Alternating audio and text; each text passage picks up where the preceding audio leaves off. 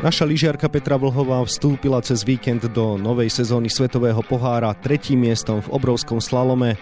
Nielen o prvých pretekoch najlepšej slovenskej športovkyne súčasnosti bude dnešný podcast denníka Šport a športovej časti Aktualít Šport.sk. Príjemné počúvanie vám želá Vladimír Pančík. Slovenskú reprezentantku v rakúskom Zeldene prevýšili výkonom iba dve konkurentky. Vyhrala američanka Mikaela Šifrinová, druhá skončila švajčiarka Lara Gutová Behrámiová. No a Petra Vlhová dosiahla už 45. pódiové umiestnenie v pretekoch Svetového pohára. Čo to hovorí o jej forme si rozoberieme s bývalou lyžiarkou Janou Volnerovou za Slobodna Gantnerovou, ktorej želáme pekný deň. Príjemný deň. Janka, ako veľmi ste si teda využili prvé preteky sezóny, no a chýbali vám počas leta teda priame prenosy z lyžiarských stredisk? Ja som si to užila veľmi. Skutočne tých 7 mesiacov bez lyžovania je pre mňa veľké utrpenie, aj keď leto mám strašne rada len eh, tým, že niekedy som aspoň chodila lyžovať, tak som mala ten kontakt eh, so snehom, kontakt s lyžami, kontakt s, nejak, s tým športom, s tým, čo, v čom som doma.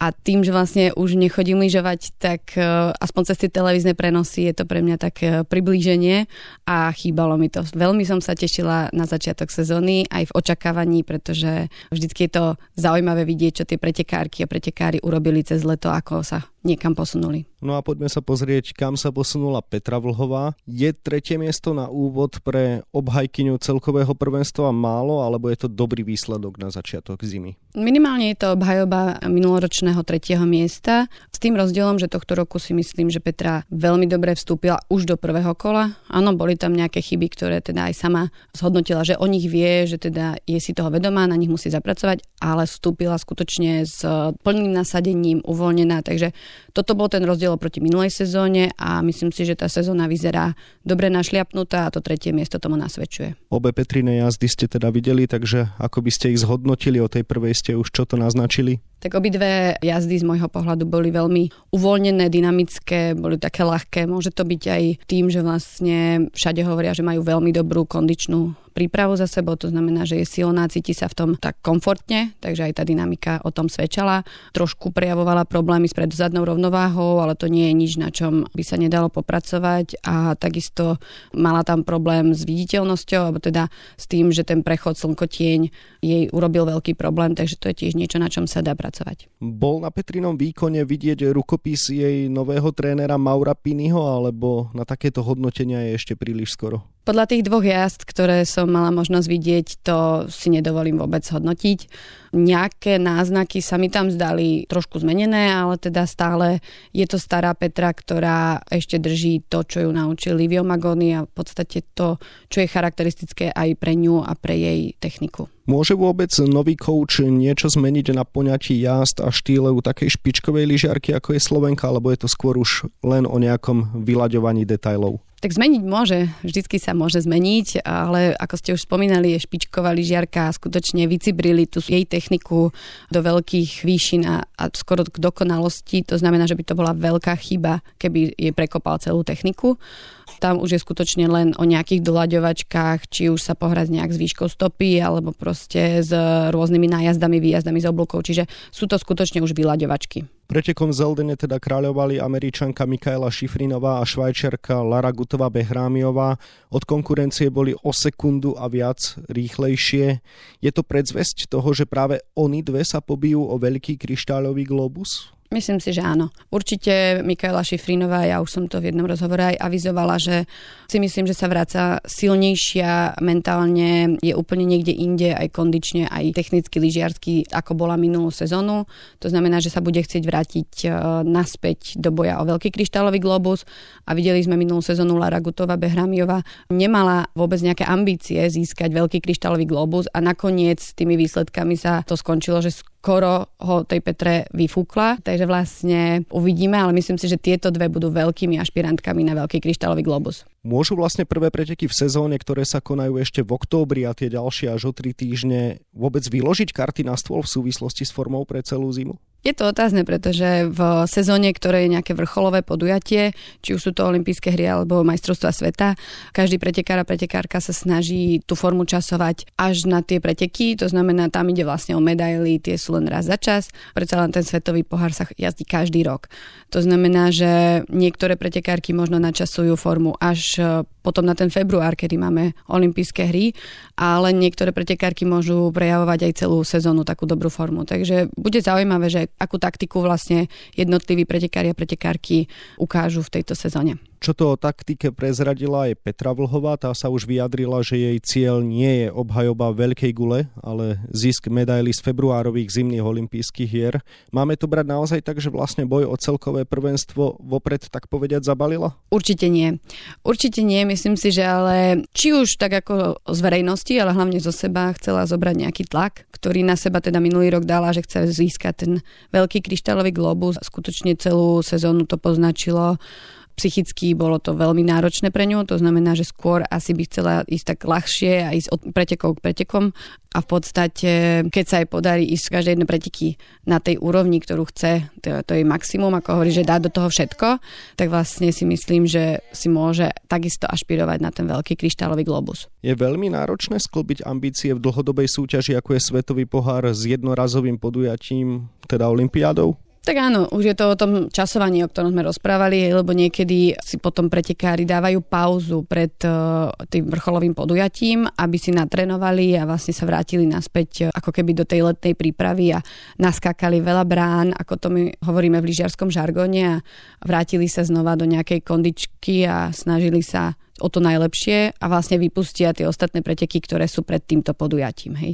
Čiže hovorím, je to všetko o tej taktike, ako prístupia. Ak si myslím, čo si myslím, aj som videla teda Petrina nejaké tie preteky, ktoré avizovali, že pôjdu, tak skoro všetky preteky v Svetovom pohári budú zaradené aj do jej programu, takže nenechajú si tam nejakú pauzu na tú tréningovú fázu, ale zase ak zvládla tú kondičnú prípravu na toľko, ako hovorí, že ju zvládla, tak si myslím, že to môže dobre vypáliť a nemusí vlastne si urobiť túto tréningovú pauzu pred olympijskými hrami. Ak teda hovoríme v súvislosti s Pekingom a Vlhovou o cennom kove, v ktorej disciplíne bude mať z vášho pohľadu najväčšie šance? Po prípade je reálne, že by to možno v jej prípade cinklo až viackrát? Ja mám taký osobný typ dve medaily. Veľkým kľúčovým takým faktorom, ktoré vlastne na týchto olympijských hrách e, bude zohrávať je, že točivé disciplíny alebo technické sú na začiatku to znamená, že Petra vlastne môže hneď tie svoje dve najsilnejšie disciplíny, na ktoré sa chce aj zameriavať túto sezónu, hneď na začiatku úplne naplno ísť a vlastne potom všetky ostatné už sú doplnkové. Čiže keď sa jej podarí v prvých pretekoch alebo v prvých dvoch pretekov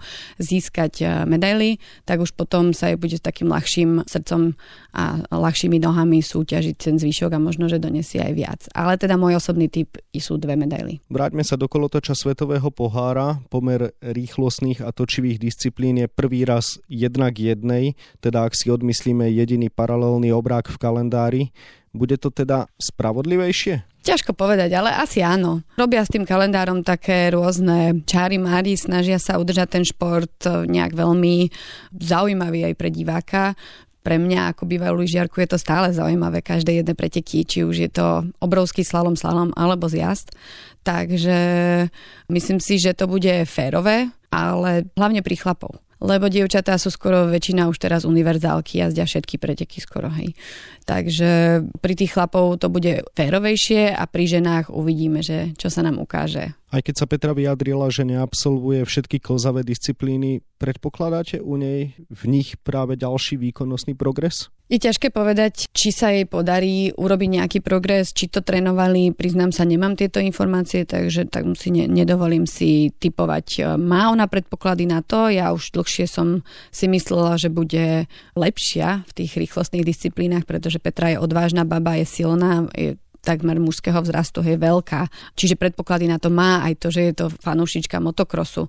To znamená, tá odvaha jej, jej nechýba a len teda potrebuje sa v tých rýchlostných disciplínach vyjazdiť a zjavne sa jej do toho ešte nejak, nejak ešte na to buď nedospela, alebo jej to nejak až tak nechutí, ale teda ja som myslela, že bude lepšia už, už teraz. V kalendári Svetového pohára opäť nefiguruje alpská kombinácia, ktorá pravdepodobne vymizne aj z veľkých podujatí. Je to dobrá alebo zlá správa pre zjazdové lyžovanie, i keď pre dvojnásobnú vicemajsterku sveta Petru Vlhovu nepochybne zlá? Je to zlá správa pre lyžiarov, pretože práve toto je tá disciplína, kde ten pretekár ukazuje svoju univerzálnosť v jednom dni. Hej, bolo to ten prerod z tých dlhých lyží na krátke lyže je veľmi dôležitý a nie každé pretekár, pretekárka to zvládne a práve tí, tí najlepší, tí najuniverzálnejší potom sú najlepší. Hej. A vidíme, že Petra Vlhová zjavne veľmi dobre zvláda ten prechod dlhé lyže, krátke lyže a teda s tou slalomovou časťou to vždycky veľmi vylepšila a mne osobne teda bude veľmi chýbať táto disciplína. Špekuluje sa dokonca aj o tom, že z lyžiarskej mapy zmizne Super G. Čo si o tom myslíte? To už je logickejšie ako tá kombinácia, pretože Super G v podstate vzniklo pre technikov, ktorí chceli jazdiť rýchlostné disciplíny a nechceli jazdiť ešte zjazd, lebo sa báli. Hej, bolo to také, že niečo medzi, lebo zjazd bol veľmi rýchly a obrak bol zase veľmi točivý, čiže oni vlastne to spojili a urobili Super G. Ale bude chýbať aj táto disciplína, pretože v tom obrovskom slalome teraz je tendencia stavať rozstupy medzi bránkami kratšie, čiže je to také točivejšie a chýba tam veľakrát taká tá rýchlosť a to umenie, ako pretekári zvládajú v rýchlosti točivé elementy, alebo teda zákruty, je vždycky zaujímavé vidieť, teda minimálne teda pre mňa. Ako by sa dal teda z vášho pohľadu ešte možno zatraktívniť tento už bez tak atraktívny šport? Je to veľmi náročná otázka, na ktorú hľadajú predstavitelia FIS, Medzinárodnej lyžiarskej federácie, už dlhšie otázku. Ja si nemyslím, že je to cez paralelný slalom, ako to oni vlastne vidia, ten team eventy rôzne. Sú to exhibície, ale nemyslím si, že to je zatraktívnenie toho športu, pretože tí pretekári veľakrát idú do rizika, do ktorého nechodia pri bežnom lyžovaní a je to také, neukážu to svoje umenie, je to pod stresom, pod nejakým tlakom, že ide ten pretekár vedľa vás. Viete, že ja sa netajím, že pre mňa tie paralelné slalomy alebo obrovské slalomy nie sú veľmi atraktívne a nepovažujem ich za plnohodnotnú disciplínu. Takže toto podľa mňa nie je cesta, ale hovorím, ja som lyžiar s srdcom, dušou a tak budem pozerať všetky jedny preteky. Hej. A ťažko povedať, čo môže osloviť lajka diváka, ktorý je len v podstate fanúšik a chce si to pozrieť. Neopomeňme ani našich mužov. Adam Žampa v Zeldene vybojoval 3 body. Môže zopakovať minulú sezónu a opäť sa prebojovať do finále Svetového pohára? Konkurencia u chlapov je veľmi náročná. Myslím si, že Adam nepredviedol to, čo jazdí, ako aj v niektorých tých rozhovoroch to povedal, že sa mu to nie až tak podarilo ale tohto roku sa zameral viac merej na tú svoju chrbticu, lebo mal teda problémy s chrbátom. Tvrdí, že je to lepšie, tak ja si myslím, že pokiaľ toto bude mať zvládnuté a nebude vlastne nastupovať do pretekov, že má nejaký handicap oproti tým ostatným pretekárom, tak už toto môže byť perspektívne na to, aby mal lepšiu sezónu, ako bola minulý rok, aj keď tá bola výborná. A ako poznáme Adama, tak on väčšinou na vrcholových podujatiach vystrelí a urobí nejaký vynikajúci výsledok, takže som zvedavá zvedavá, že čím nás prekvapí tohto roku v Pekingu. Jeho brat Andreas jazdiaci s vysokými štartovými číslami, to bude mať asi podstatne obťažnejšie na to, aby dokázal prekvapiť však. Andreas je jazdec, ktorý vie prekvapiť práve zo zadu, takže veľakrát si myslím, že aj teraz povedal, že mu vadilo, že v Seldene nebola zlá viditeľnosť, že jemu to vyhovuje, keď je horšia viditeľnosť, horšie podmienky, tak oni sú pretekári hob alebo trop. Hej, idú úplne na, na hranu a veľakrát im to nevidie, počmiknú, od, odšmiknú na, na vnútornej alebo tak. Čiže Andreas má tie predpoklady, on veľmi je odvážny a myslím si, že aj jeho uvidíme niekoľkokrát v druhom kole v obrovskom slalome. Adam zahviezdil na Olympiáde v Soči 2014, na ktorej ste štartovali aj vy. V Rusku skončil v kombinácii 5. a v slalome 6. Dá sa niečo podobné zopakovať aj v Pekingu? Vždy sa dá niečo podobné zopakovať. V Soči Adam skutočne išiel svoje, svoje maximum a proste tam sa dalo dokopy všetko. Tá trať, tie podmienky, ktoré tam boli, jeho vynikajúca jazda. Aj u tých chlapov je to skutočne tak vyrovnané, že niekedy sa podarí, ešte sa mohla aj medaila podariť. Hej. Čiže je to také otázne u tých chlapov a ja pevne verím a budem Adamovi držať palce, aby sa mu niečo obdobné podarilo aj v Pekingu. Na záver teda ešte osobná otázka na vás. Na čo najmä sa vy tešíte v súvislosti s lyžiarskou sezónou, ktorá nám tento víkend odštartovala? Tak úplne na všetko. Ja sa teším na každé jedné preteky, každého jedného pretekára. Máme takú osobnú typovaciu súťaž v rodine. Je to teda oficiálna, čo robí Medzinárodná lyžiarská asociácia FIS, taký challenge. Tam si typujeme a súťažíme sa, kto dobre natypoval.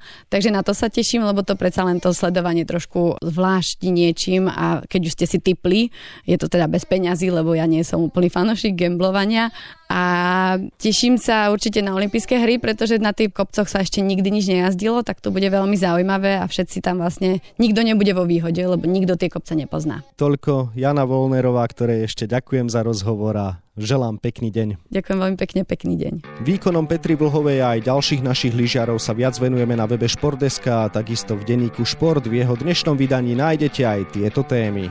Futbalisti Trnavy sa po kontumačnej prehre so Slovanom nepoložili a v lige zvíťazili 2-0 na trávniku Pohronia. Čo si o udalostiach, ktoré odštartovali bitky fanúšikov na ihrisku, myslí trnavský stoper a bývalý kapitán reprezentácie Martin Škrtel. Víkend v elitných futbalových ligách bol nabitý šlágrami. V Španielsku Barcelona hostila Real Madrid, v Anglicku si Manchester United zmeral sily s Liverpoolom, v Taliansku škriňarov Inter Miláno vyzval Juventus Turín.